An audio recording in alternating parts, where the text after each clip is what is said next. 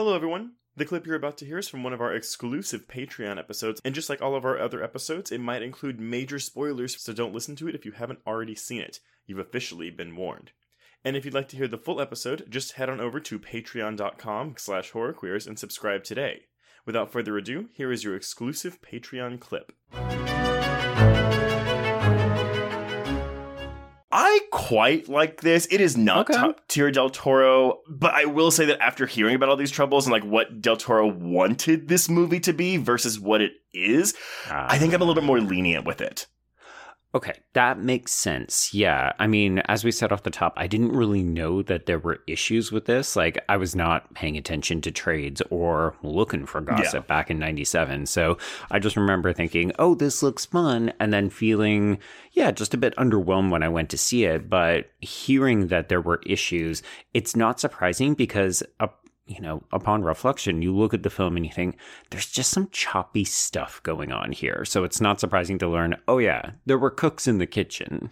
W- There were a lot of cooks in the kitchen. In fact, one of the big problems outside of just the issues that Del Toro was having with quote unquote the producers, which I take to Hmm. mean Bob Weinstein, um, yes. all of like there were this movie was a rotating door of producers. Like on top of Weinstein, they've had other people come in from from from inception to final product, and they would come in, get frustrated, leave. Come in, get frustrated, leave. Come in, get frustrated, leave. And so oh Del Toro actually went into a depression while making this movie because every day was a constant battle with almost no one in his field except for Mira Sorvino.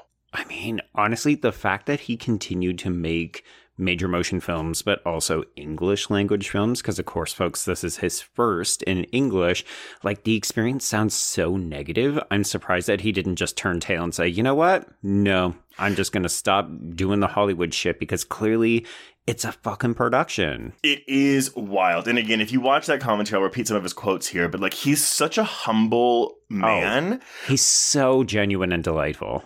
So one of the big quotes I took from it, he says, "Every battle I lost to the studio, I lost not as a victim, but as the guy that compromised in order to strategically get other stuff that I wanted in." Uh, Right. so I don't like the things that are missing from this. You know, I only have myself to blame because the truth of the matter is, I could, I, I had to pick my battles. I could have fought Yeah. for certain things.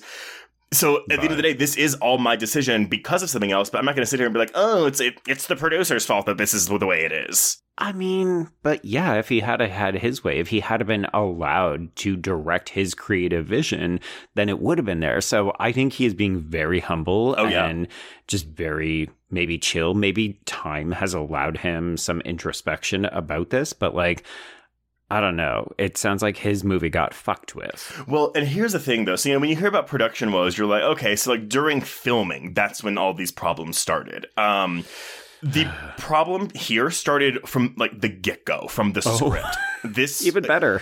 and he kind of sums it up where it's like, look, like ultimately, I lost all the battles with the screenplay for this movie, and so Ooh. the battles that I won were the artistic visual choices. Like this Mhm. is the movie that looks like how I wanted it to look. It is not the story that I wanted to tell.